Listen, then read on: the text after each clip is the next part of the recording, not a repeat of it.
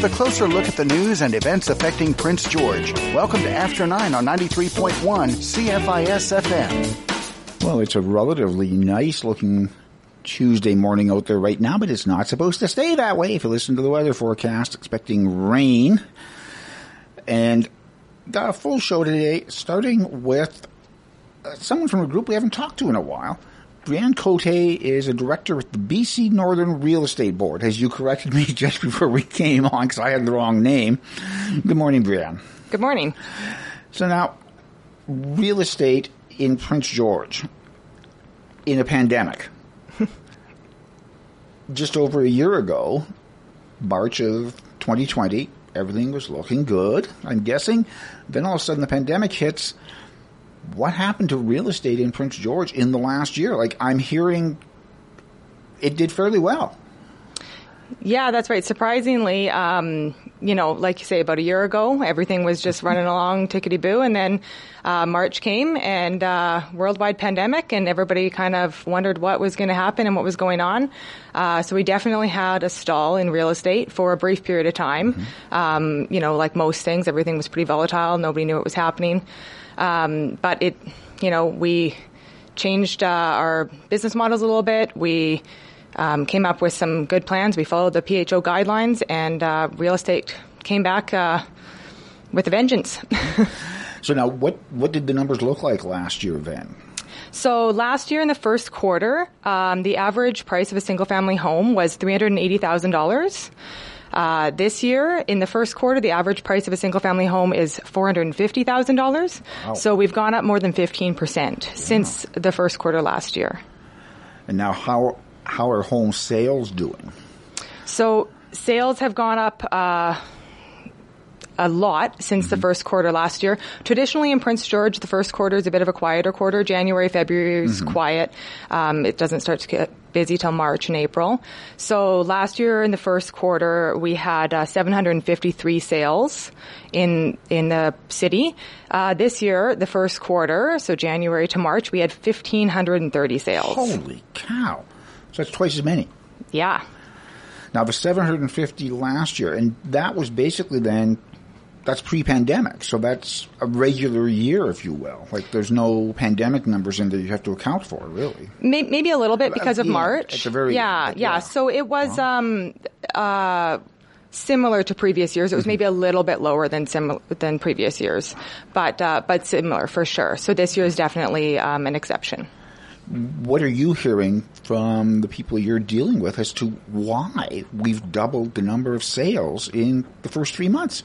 Yeah, for sure. Um, we're hearing there's a whole bunch of different different reasons. Um, one of them is the pent up demand. Mm-hmm. Um, so because we had that slowdown, people weren't really doing much. Um, when it kind of started up again, we had pent up demand and, and more yeah. people wanting to get in. Um, the inventory is just low. It's been low for a little while. It's been definitely a seller's market for the last few years, and it's just that's been exuberated now. So the inventory is very, very low.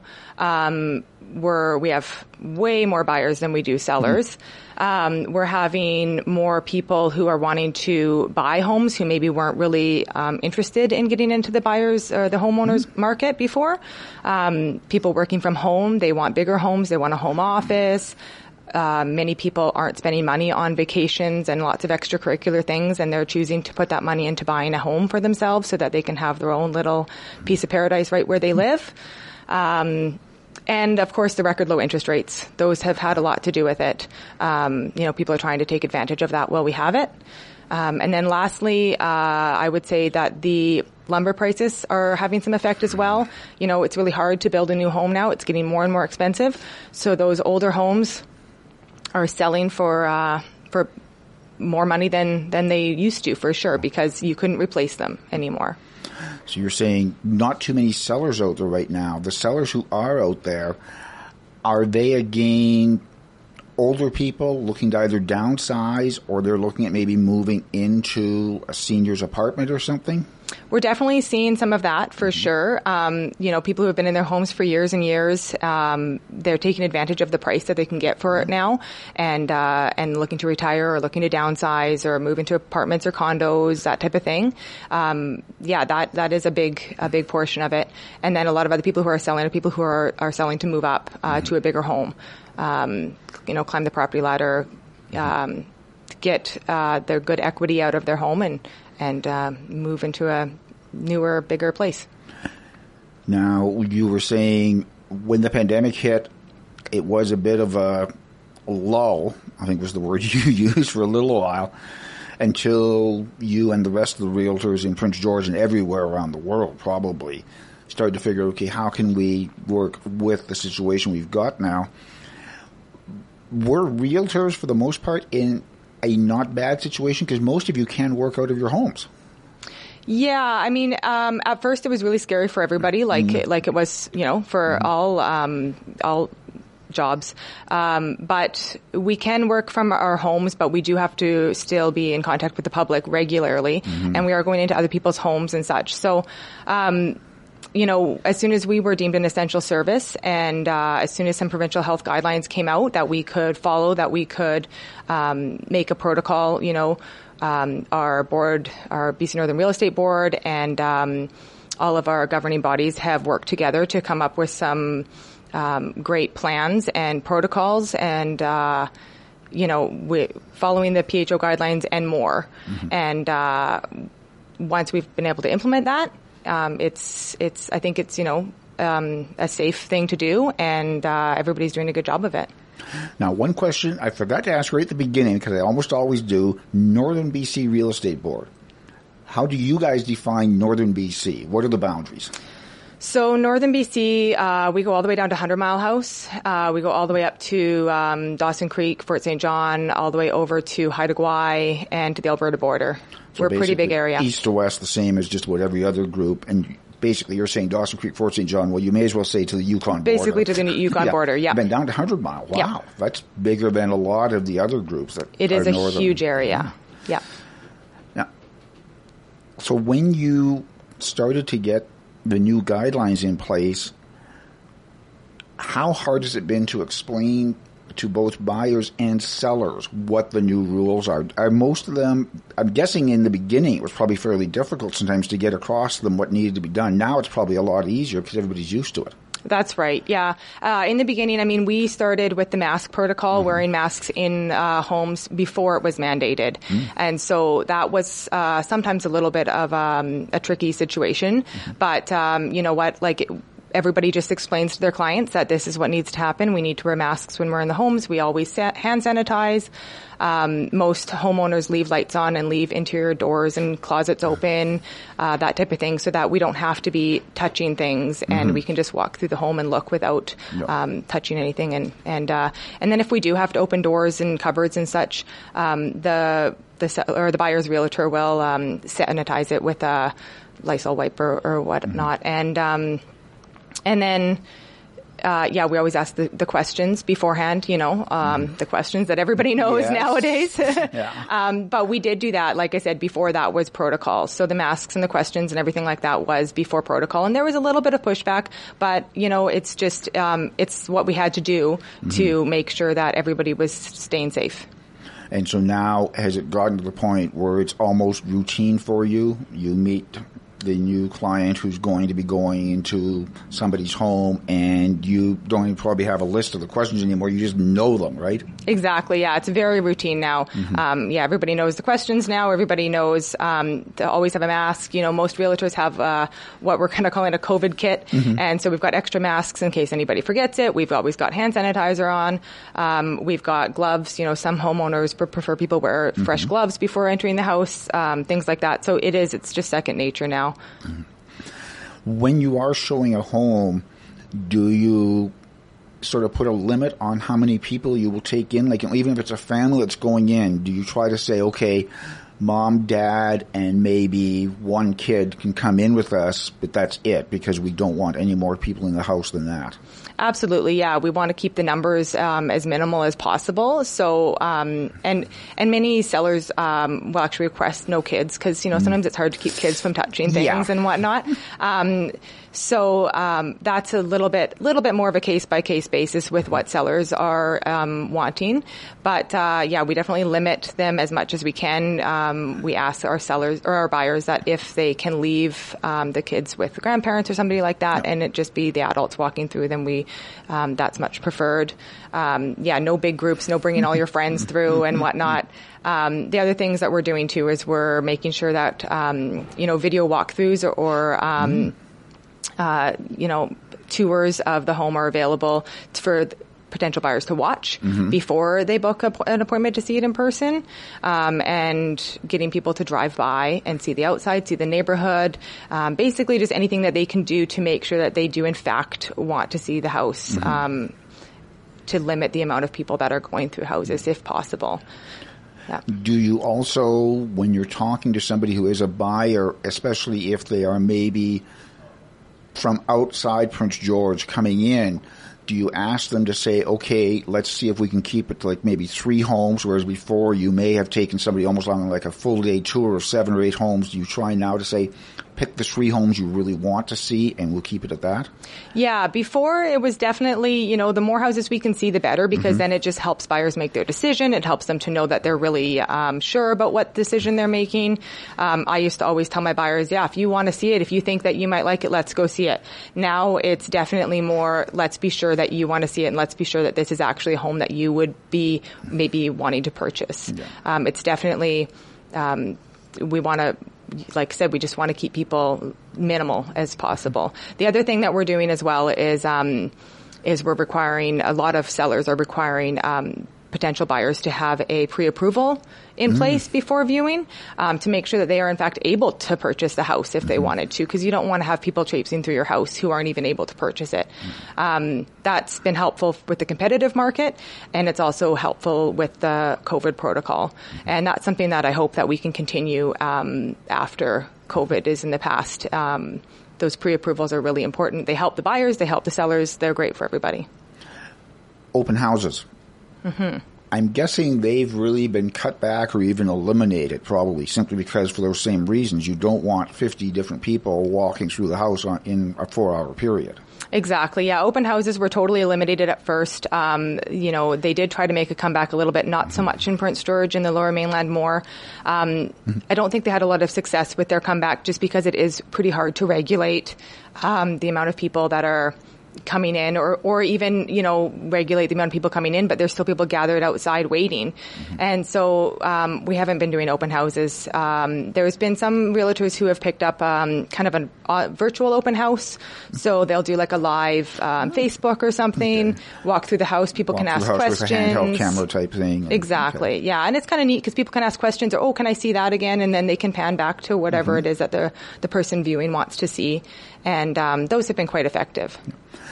One place I can think of that has had decent success with open house, Spruce King or Spruce King Show Home, mm-hmm. because they went back to the open house, but again, they only had people going in through the garage entrance, and they had their tables right outside, so they could definitely limit it.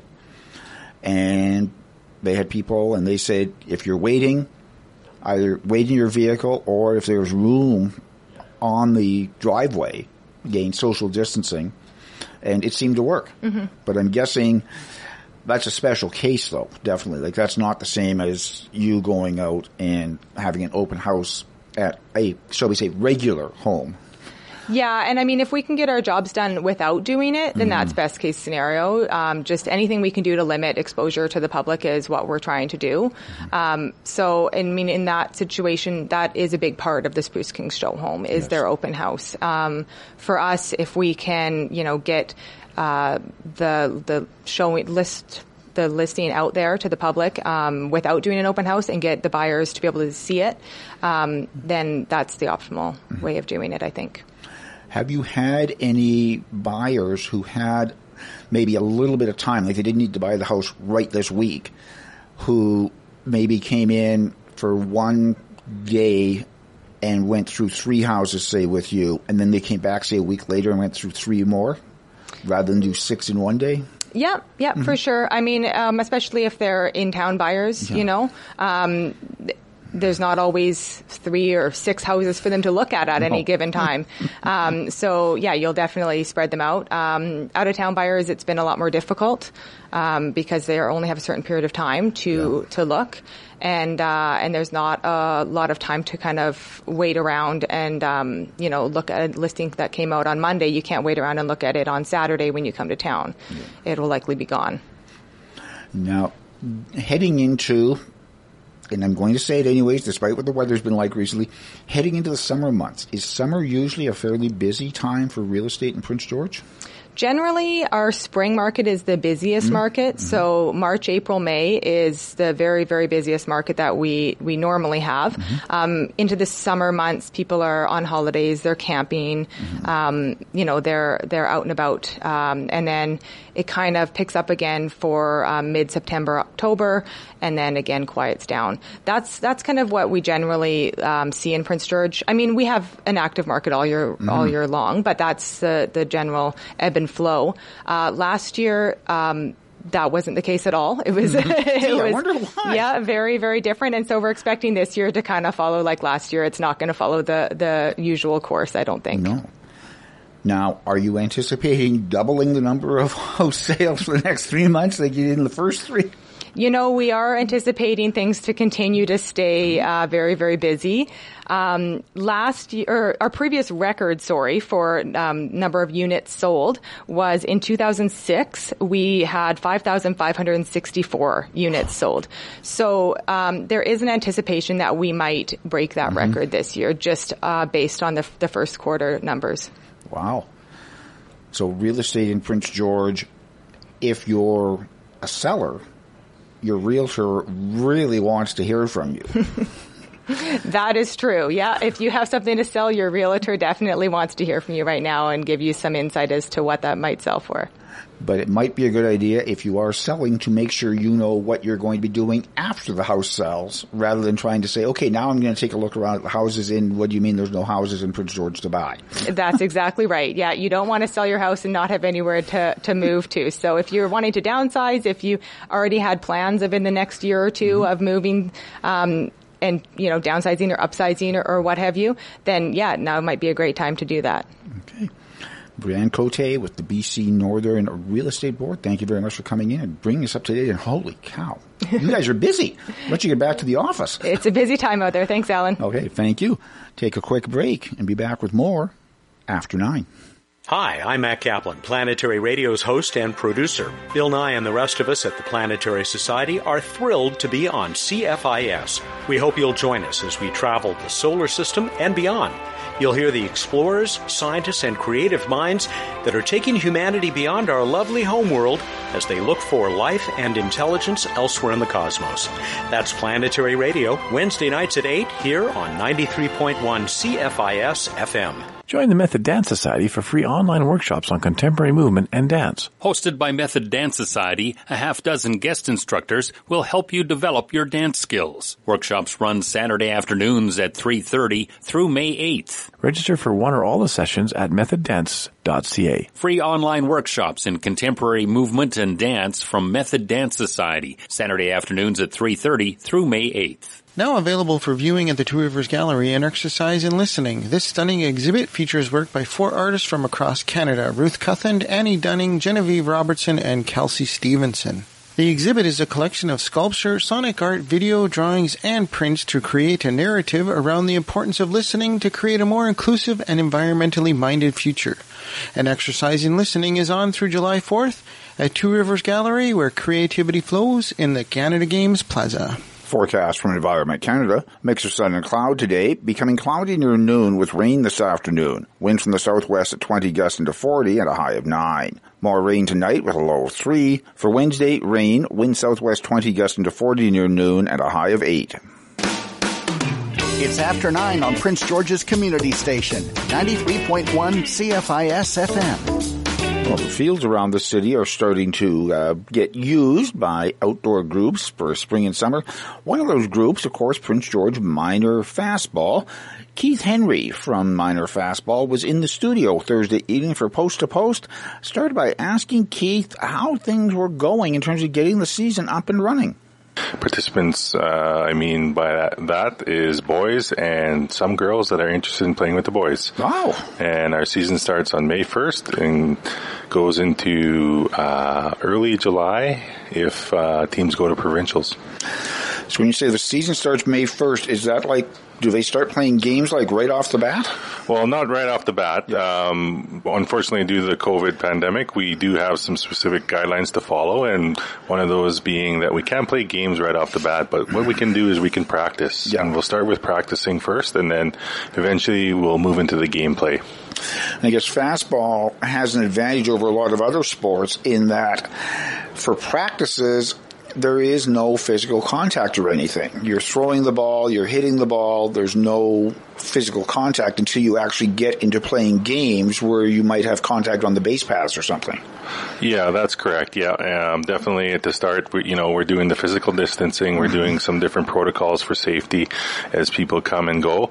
Um, you know, definitely the catching, the skill development, the batting, the pitching can all be done at a, a safe distance, and uh, again, increasing the skill level of each of the players.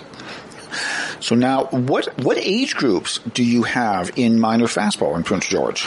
That's a good question. We have uh, many different age groups, and uh, the age group categories start out at blasters, those for five and six year olds. Okay. We also have mites, which is from seven to ten year olds. Uh, the squirts division is 11 and 12 year olds. Pee Wee division is 13 and 14 year olds. Uh, Bantam is 15 and 16, and the midget is 17, 18, and 19 years. Wow. So you guys have not felt the need to change your names the way minor hockey did to just going with U names, U8 and U9. Um, well, eventually we will um, definitely move in that direction as per Softball uh, Canada's guidelines. They they did a number of changes this year that'll come into effect next uh, next summer uh, in 2022. So now I'm just going to say, I'm guessing last season there really probably wasn't a season as such. That is correct. Uh, due to the COVID pandemic, uh, last season didn't happen, and so this year, just based upon some of the guidelines and and some of the limitations, we feel that we are able to move forward with with some sort of a season. So when did registration start and how is it going so far? Um, registration started around April 1st, um, and so uh, numbers are a little bit slow. We're, we're a little bit late in getting out of the, the chute here uh, for the season, so um, we're encouraging people to sign up now, um, and sign up will go into mi- mid-May. Okay. Because I was thinking, I know the latest set of restrictions that we're under, which are mainly for business and everything, are until the May long weekend, I believe. Is that sort of a realistic thing to say with minor fastball that assuming everything else holds true, that's when the teams may end sort of their practice area and might be starting to look at games? Yeah, it would be nice if we can get to that point, um, and it might even go a little bit longer on under the different um, guidelines. Um, we do have some some different innings, is what we call them, and inning one is the current one that we're in. So, um, and moving into inning two, three, and four, um, we'll get into actual gameplay. Okay. So now you were saying that it's mostly boys, but there are some girls who play. Do the girls play up to a certain division, or are there girls who play midget fastball in Prince George? Um, well, you know, definitely there is girls that play midget fastball and, you know, in the girls league, but the reason why we take girls is because some families can't go back and forth between the, the, Yeah. the fields, right? And so it just works better when, um, they're able to play together. And so definitely, you know, we don't have a whole heck of a lot of girls playing, but there are a few of them that do play in the different divisions. Yes. So when you're when you're setting up the teams, like if you've got say enough players, let's just take an example and say squirts. Let's say you've got enough players in the squirts division for four teams. How do you set the teams up? Like, do the four coaches sort of draft the players? Do you sort of look at the players and say, well, let's put these people together and try to keep the teams as even as possible? Yeah, we, we tend to try to even it out. Uh, again, depending on the skill level of different players. Uh, sometimes we know what the skill levels, sometimes we don't know. But we also try to accommodate different requests. Again, uh, some of some um, family friends might want to play together, and so we try to accommodate that way. And so again, in sign up, if there's a particular uh, request, we ask that to be identified at that time. Now, how are you doing for coaches this year? Coaching is always an issue. Um, we're always looking for new recruits and new volunteers. So again, uh, definitely if there's anyone out there that, that has interest, uh, please let us know.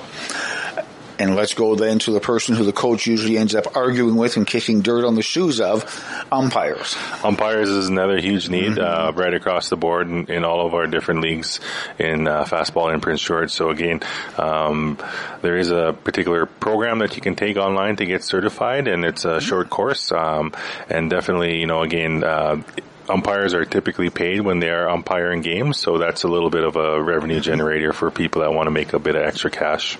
Yeah, because I know years ago I umped not at any high level, obviously, but it was just I would show up at the ballpark, and if nobody else showed up, I would ump. Yeah.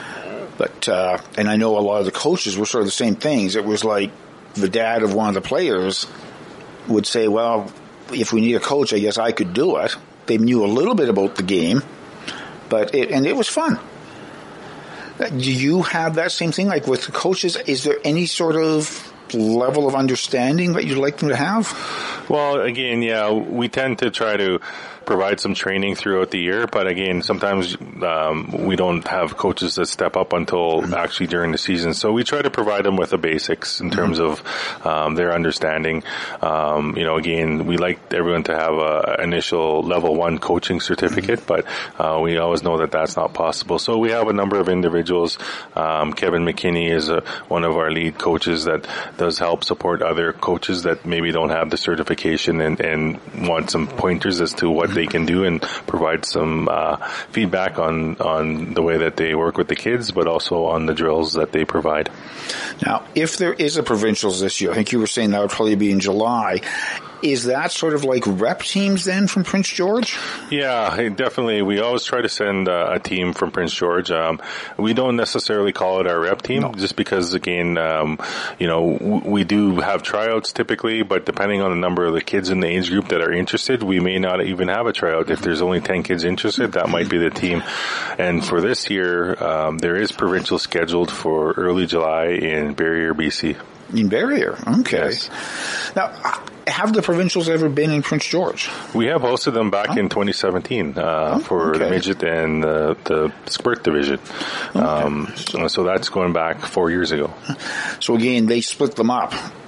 Like it's not, they don't have all of the divisions playing in the same community. That's correct. Um, th- at that time it was split up, but for this year's provincials, everybody's gonna everybody's going to go into one location. Um, and again, it, uh, it's a little more accommodating um, due to the the current situation that we're in with the pandemic. Now, based on previous years, and obviously we can't talk about last year, how does Prince George usually fare provincially? Overall, um, going back to I guess 2019, uh, mm-hmm. we had two teams go to provincials, and both teams medaled, and so uh, I think uh, both teams were were uh, silver medalists, and so we had one uh, squirt team and we had one pee wee team. And we're going to take a break, but I'll be back. The government the of BC of has expanded its Launch Online grant program. The program will now provide up to $75,000 to help businesses build or expand an e-commerce site. Businesses in the hard-hit tourism sector and the service industry can now access the grant to build or improve their online booking systems. Small and medium-sized businesses can apply online and review eligibility criteria at launchonline.ca. The Launch Online grant program. Application deadline is September 30th 30th or until funds have been fully subscribed, so don't delay. Vancouver International Children's Festival has been reimagined for 2021. Running May 31st to June 13th, this year's festival has an extraordinary lineup of world-class theater, music, dance, and storytelling created specifically for children and youth. Plus, there's an extra seven days of extended show viewing. Tickets are on sale now at childrensfestival.ca and include access to a series of online art workshops. The Vancouver International Children's Festival, May 31st to June 13th at childrensfestival.ca. The Alzheimer's Society of BC is recruiting volunteer committee members for their annual IG Wealth Management Walk for Alzheimer's. This year's walk will take place throughout the month of May, culminating in a virtual celebration on May 30th. If you have the time and are looking for a volunteer role,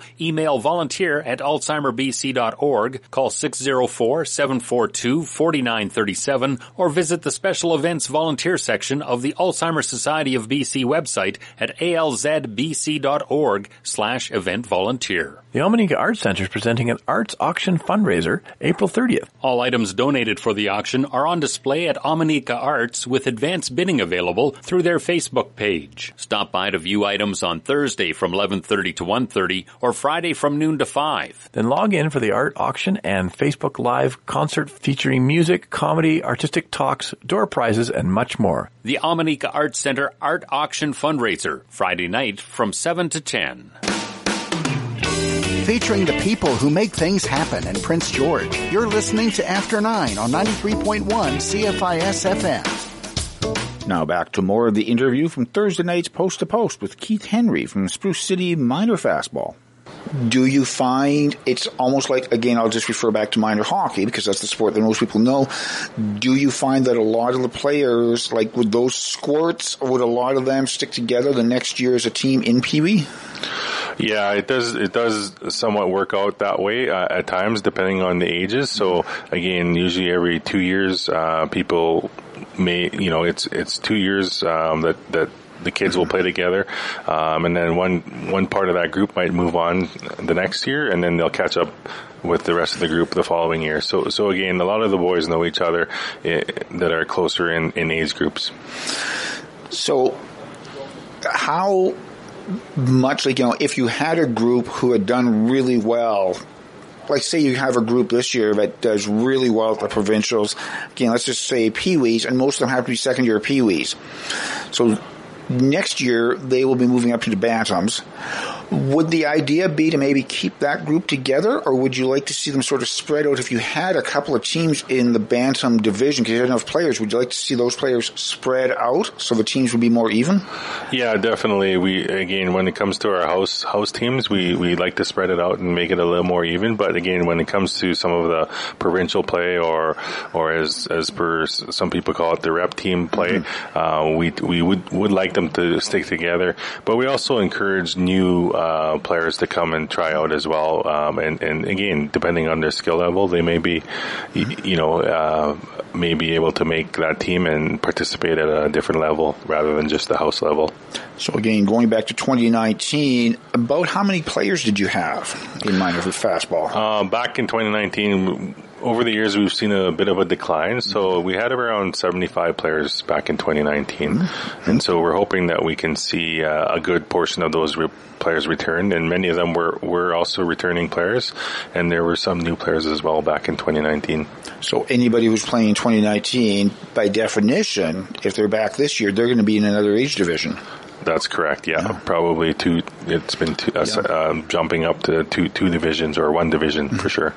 Do you find that a lot of your coaches, when they get involved, tend to stick with the team as it moves along as well? Yes, definitely. We we do have uh, some parents that definitely you know their kids are playing and they've helped up helped and stepped up and coached over the years, and so they continue to do that as their kid progresses through the different age groups. Do you have some coaches who are almost, shall we say, outside that family grouping, if you will, like some player, some people who are just coaches. Like they're not dads or moms; they're just coaches.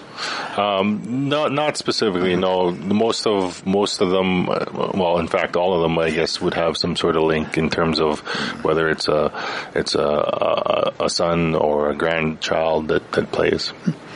Now, how much does the distance from the pitcher's box, I'll call it, to home plate vary between the blasters and the I love that name, the blasters and the midgets. Like I'm guessing the midgets probably do not play at that same distance. That's correct. Yeah, um, the blasters are more of a it's more of an introduction, and so they don't necessarily pitch, and, and although they do try to play a bit of uh, game like situation, so So um, it's usually the coaches that, that would maybe toss the ball up and let them swing at it. And so when you get into the older age group, so it does start um, probably in the, the seven to ten year old um, age category where they start pitching. And so at that point, it's around 35 feet from home plate. And as you move into uh, midget, it goes up to 46 feet Wow. from home plate. So now, at the blaster level, then do the, do the coaches usually learn fairly quickly? Okay, toss the ball up there, but be prepared to duck in case the kid actually hits it. Yes, definitely. there is some, some definitely, uh, uh, some, some accidents that have happened where the coaches may not, may have underestimated a, a child's ability to swing that bat and connect with the ball. So, um, definitely, you know, we, we tell them to protect themselves and, uh, possibly even wear a glove and, and a helmet if they want. Now, what fields do you play in? Do, do most of the games take place at like school fields, or do you have fields in Prince George that you play at? Yeah, we're lucky to have a couple fields um, under the association. Again, we work with the city that, that um, oversees these fields, and so we we play in Carrie Jane Gray Park, um, and our fields are Ron Wiley Field and Minor Boys Field, and that's back in behind, um, you know, where where the YMCA is, and there's multiple ball diamonds back there. Okay, so Keith, let's wrap it up. People want information. Where do they go? Yeah, so there's a couple places where you can go. Uh, we do have a Facebook page, and it's called PG Minor Boys Fastball. You can also email it us at scmbfa at gmail.com. Or if you're interested in registering your child, you can call Aaliyah, our registration coordinator, at 250-612-2552. Again, that was Keith Henry from Spruce City Minor Fastball on the Post to Post show from Thursday evening. Need to take another quick break, but we'll be back with more after nine. For the second consecutive year, the University of Northern British Columbia will hold virtual convocation celebrations for its graduating class. The processes for completing graduation requirements are still the same, and all UNBC graduates in the class of 2021 from all campuses are invited to participate. More information about UNBC's 2021 convocation can be found at unbc.ca slash convocation. The University of Northern British Columbia class of 2021 virtual convocation, premiering June 25th at unbc.ca. Mark Thibault's Succession is available for viewing through May 2nd at Two Rivers Gallery. Featured paintings have been taken from three distinct series, Populated Elements and Cycles. The abstract and expressive paintings are driven by the artist's reflection on subjects like temporality and impermanence.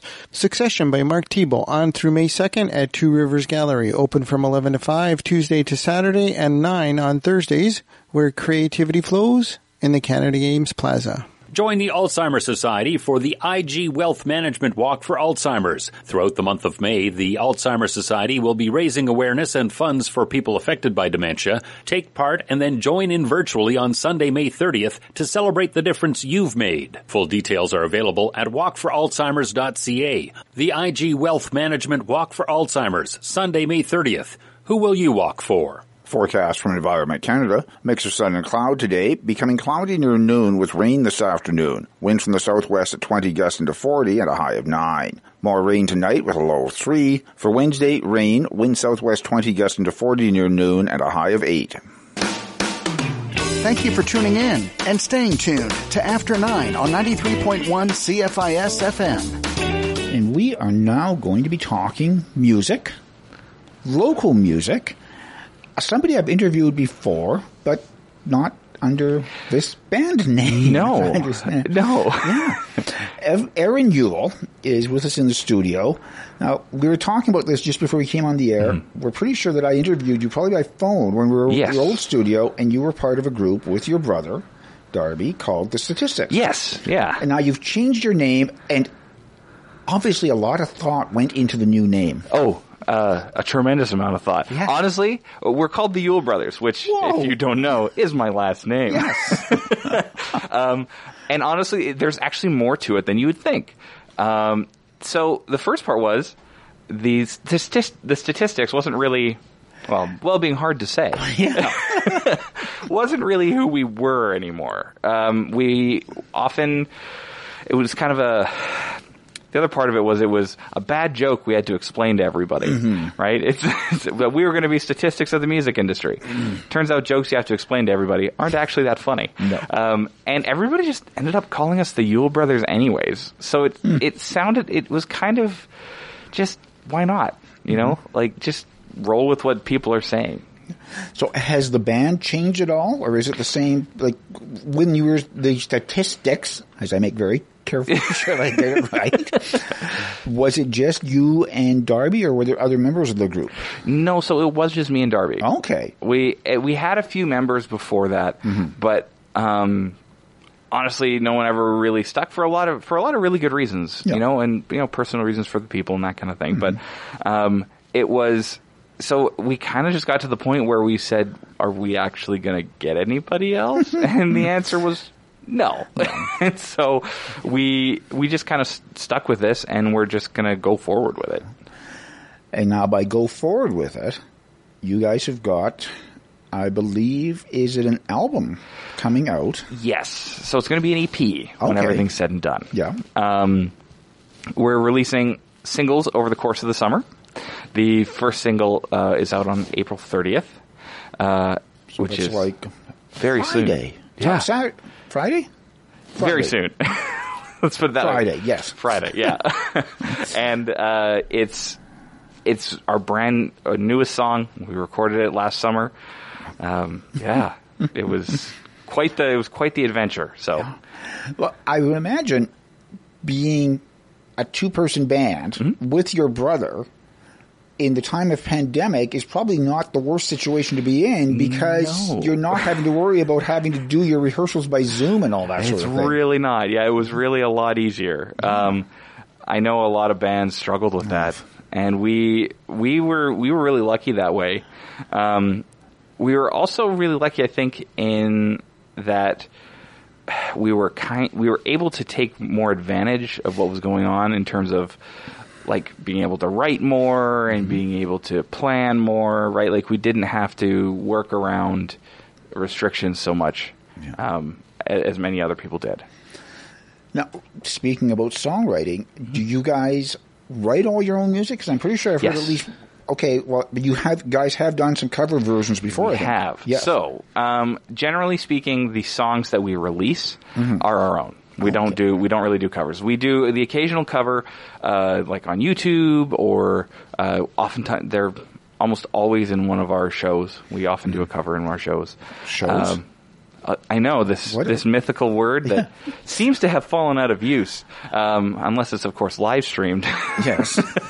so, um, yeah, we and even so we did a we did a whole live stream tour. We were halfway through our tour when the last year when the um, when the all the pandemic hit. Yeah, we were in Edmonton and uh, we played that night, and we woke up the next day and everything was announced that it was shutting down. Um, yeah, so we were in Edmonton. I think it was April 15th, sorry, March 15th, and every, the announcers, everything got shut down on the 16th. So what we decided to do was we held our end of the bargain with all of our, um, with all of the people that we had shows booked with, and we did live stream tour on each one of their Instagrams or Facebooks. Okay. Um, yeah, so it was. It actually turned out we actually p- probably the only band that got to finish their tour last year. Yeah. How different was it doing it that way as opposed to doing it live? Because for one thing, you can't see the audience. so it's a different kind of interaction. Yeah. Now, um, I personally think it's it's just kind of the nature of the beast. Mhm. Um, live streaming, you actually get a lot different kind of interaction in that there's a, like a chat room going on, right? So you can actually respond directly to people talking. So people would ask us questions, and and we would answer. You know, we could answer mm-hmm. in between songs, and and it was it was a, in a way kind of more intimate. Yeah. In that way, like and it was i don't know if i'm super crazy about it because again I, it's not really why we got into it right like Yeah. And there's something missing when you yeah you know like when you're just sitting at a phone and at any time you can just scroll away. Yeah. um, so. Now, and the other thing that I've talked to some people about that they liked about playing live, and this was even before we went to the live streaming or whatever, but playing live, they said you could start the show and you would have your first two or three songs on your playlist, and you could play them, and you could already at that point start to get a feel for the room, like what are these guys into? Okay, let's get like you know turn to in your case turn to Darby and say okay Yeah. let's get rid of this song because this is not what this audience wants to hear. Mm-hmm. Let's go with this song instead. Live stream, you wouldn't really be able to do that. You've pretty well got to You stick know- to unless do do. So do we're a people bit on weird. live stream make requests. So, so yes, they do. Okay. So first of all, the, the thing is, is that we don't have enough songs to change. So Okay. we never really the had. playlist is the playlist. we never really had that luxury in the first place. So if we, if people didn't like us, uh, we come from a punk background. We're just going to finish playing, Mm-hmm. and uh, you know, you don't you don't love us, you hate us. It's uh, it's how things work. Um, but I actually found with live streams, it was actually a little, it was almost a little easier because it was quantified. Mm. If somebody um, didn't like it, they tuned out. So you, if you saw the numbers if you saw the straight numbers down, going going, down, okay. yeah, you're like, okay, that wasn't a, that was a good choice. Let's keep moving, right? So, um, in that way, it was a little easier. Yeah. and and you really noticed it. It was things like people stayed for the music, but oftentimes when we stopped playing, the numbers dipped. So people would stay obviously for a full song, and then they would kind of take off, and you'd have to kind of rebuild and rebuild and rebuild. But um, it was so it was it was actually kind of interesting to be able to look at it that way a little bit more. when you were doing the live stream shows, did you use, and again, this is something you really wouldn't be able to do Mm-hmm. at a live show. When you finished, did you let people know we're going to stick around on the stream? Yeah. If you guys have got any questions at the end of the show, in Honest- general, yeah. Honestly, people were very open with their questions. Oh. Like it, we didn't feel like we needed to um, to really stay stay around Mm-hmm. that long because oftentimes people would just kind of you know it's like our live show. People just kind of shout stuff. Yeah. But in in a live stream, you can actually just answer. You Yeah. can just say like, "Yep, oh." There's still your, your question's still there. I still can read it. So, um, we actually ended up answering lots of cool questions, meeting, and we actually ended up meeting a lot of people that had been fans of ours for a while, uh, a little bit more closely because of it. And again, I guess that's the other thing is with the live stream in the chat room, everybody's got their username. Yeah. So you're doing the different live streams to finish your tour. Yeah. Did you see a fair number of the same names popping up? Uh, a few of them. Yeah. So we, we found a few of them, but um, honestly, what it was was that there's different people from different cities who would tune in because all the different venues that we worked with Yeah. were in different cities. So you would have just different groups of people popping in. And so we met, we saw people from, we saw some of our friends from those cities. We saw some people that uh, we had never met before who had, who some who like knew our lyrics and stuff, which was really, which is always really flattering and really, really cool. Um, so it was just, it was just a very different experience. Um, it's, they're almost not comparable in a way, even though they're almost, you know, functionally identical. Um, they, it was just interesting to, to, to try that new, this in a, in a different way. Okay. We're going to have to take a break. When we come back, we're going to keep talking with Aaron Yule from the Yule Brothers. Hey, that's me. Music and everything after nine.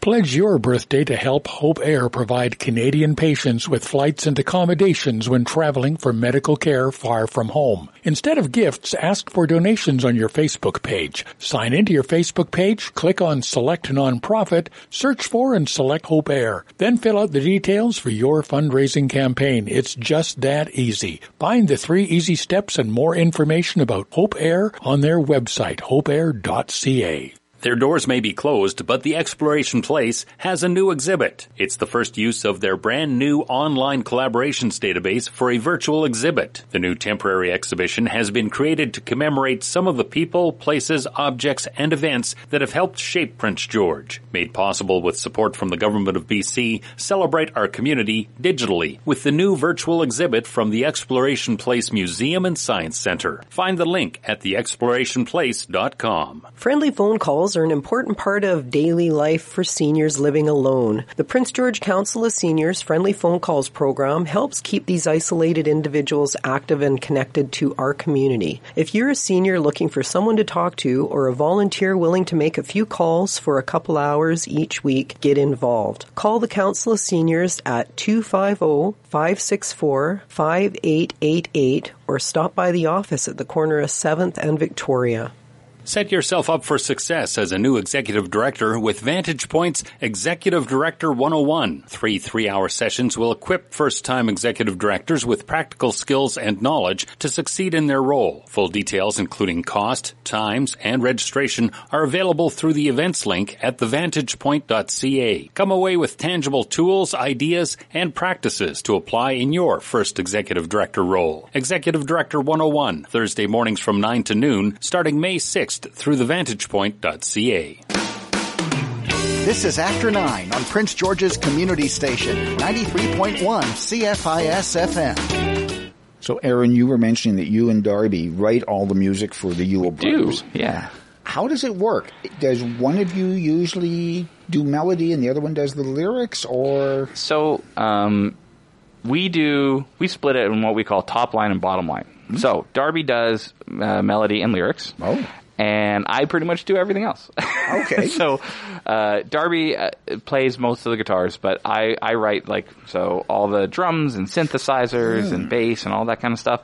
I do all of that, um, and oftentimes uh, act kind of more as an editor of what Darby's doing. Um, we rather can't say than- that on the radio, Darby? uh, I just act more like I just kind of take him. I just kind of take what he's doing and try and make it better. Okay. Um, and so, and, and so it, it ends up working out really well. Mm-hmm. Really, all things considered. Um, we don't step on each other's toes or anything, which helps a lot. do you sometimes, again, when you're almost, shall we say, in studio, Mm-hmm. and you're playing a song, do you sometimes either you or Darby kind of stop and say, "Okay, that line just isn't working," Absolutely. and Um, so What's what happens then? yeah. have you ever have you ever had to throw out a song? I guess because- Absolutely. Okay. So we have, we are really, really big, um, big into the idea of constructive criticism. Um, it is not uncommon for us to completely rewrite something. Uh, one of the songs we're releasing, called "Memories of Home," uh, completely changed from the beginning to the end. Uh, it ended up. It started out as kind of a how would I even describe it? Like kind of like a low key, acoustic, intimate song, and ended up being. I would almost describe it as a Billy Joel song, like a Billy Joel like piano, uh, saxophone, like the whole thing. And uh, when you when you when it comes out, we will probably also release all the demos. That's one of the things we were talking about doing is, is releasing a bunch of demos um, of what these songs sounded like before we actually recorded them. So you get an idea of sort of where things li- uh, lie from beginning to end. Now, the song we're going to be hearing in about another minute and a half or so is actually not a song off the new album because that's been a total tightly guarded secret in terms of the songs. but this is a song by the Statistics called "Sparks in the Night." Yes. Now, how did that song come about? Was it basically the same sort of thing? Darby wrote everything. I mean, you went through and said, "Nope, nope, nope, nope, nope." This one was a bit weird, actually, um, in that we had half of the song written, uh, and it just never went anywhere.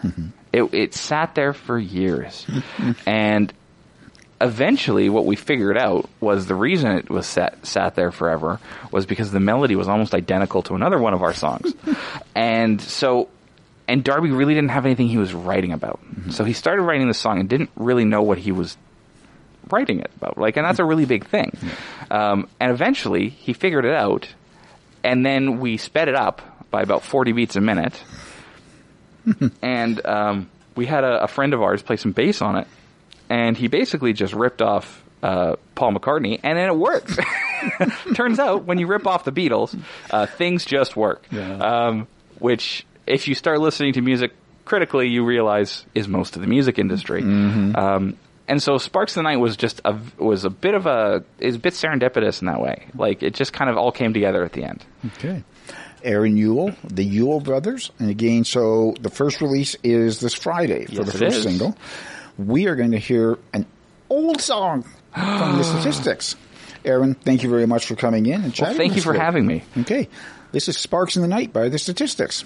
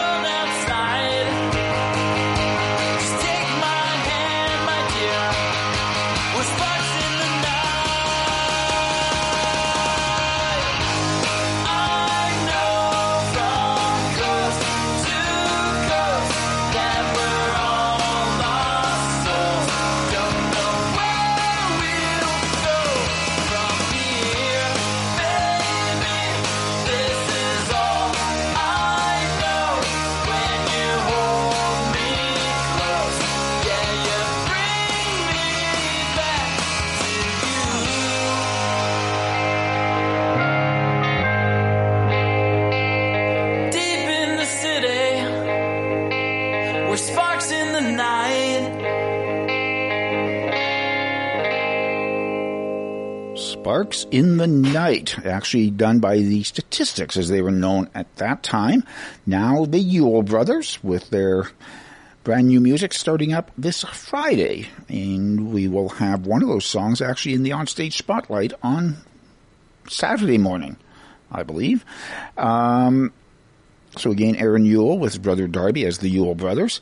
That'll about wrap up today's show. Tomorrow, I'm in again, scheduled to talk with Stephanie Dial from the uh, YMCA of Northern BC, Sandra Klim talking about the Hospice Color Walk coming up, and Genevieve Jade, one of the artists for the Omineca Arts Center fundraiser this weekend as well. And that's all tomorrow after 9. After 9 is a daily presentation of CFIS FM. After 9 is produced by Alan Wishart, Reg Fair, and Nathan Gita. Additional contributors include CBC News and the National Campus and Community Radio Association. For a rebroadcast of today's program, check out the podcast link at cfisfm.ca. To provide feedback or suggestions for the show, please email cfisfm at yahoo.ca. You're tuned to Prince George's Community Station, 93.1 CFIS FM. Proudly supported by community groups like Two Rivers Gallery, where creativity flows in the Civic Plaza.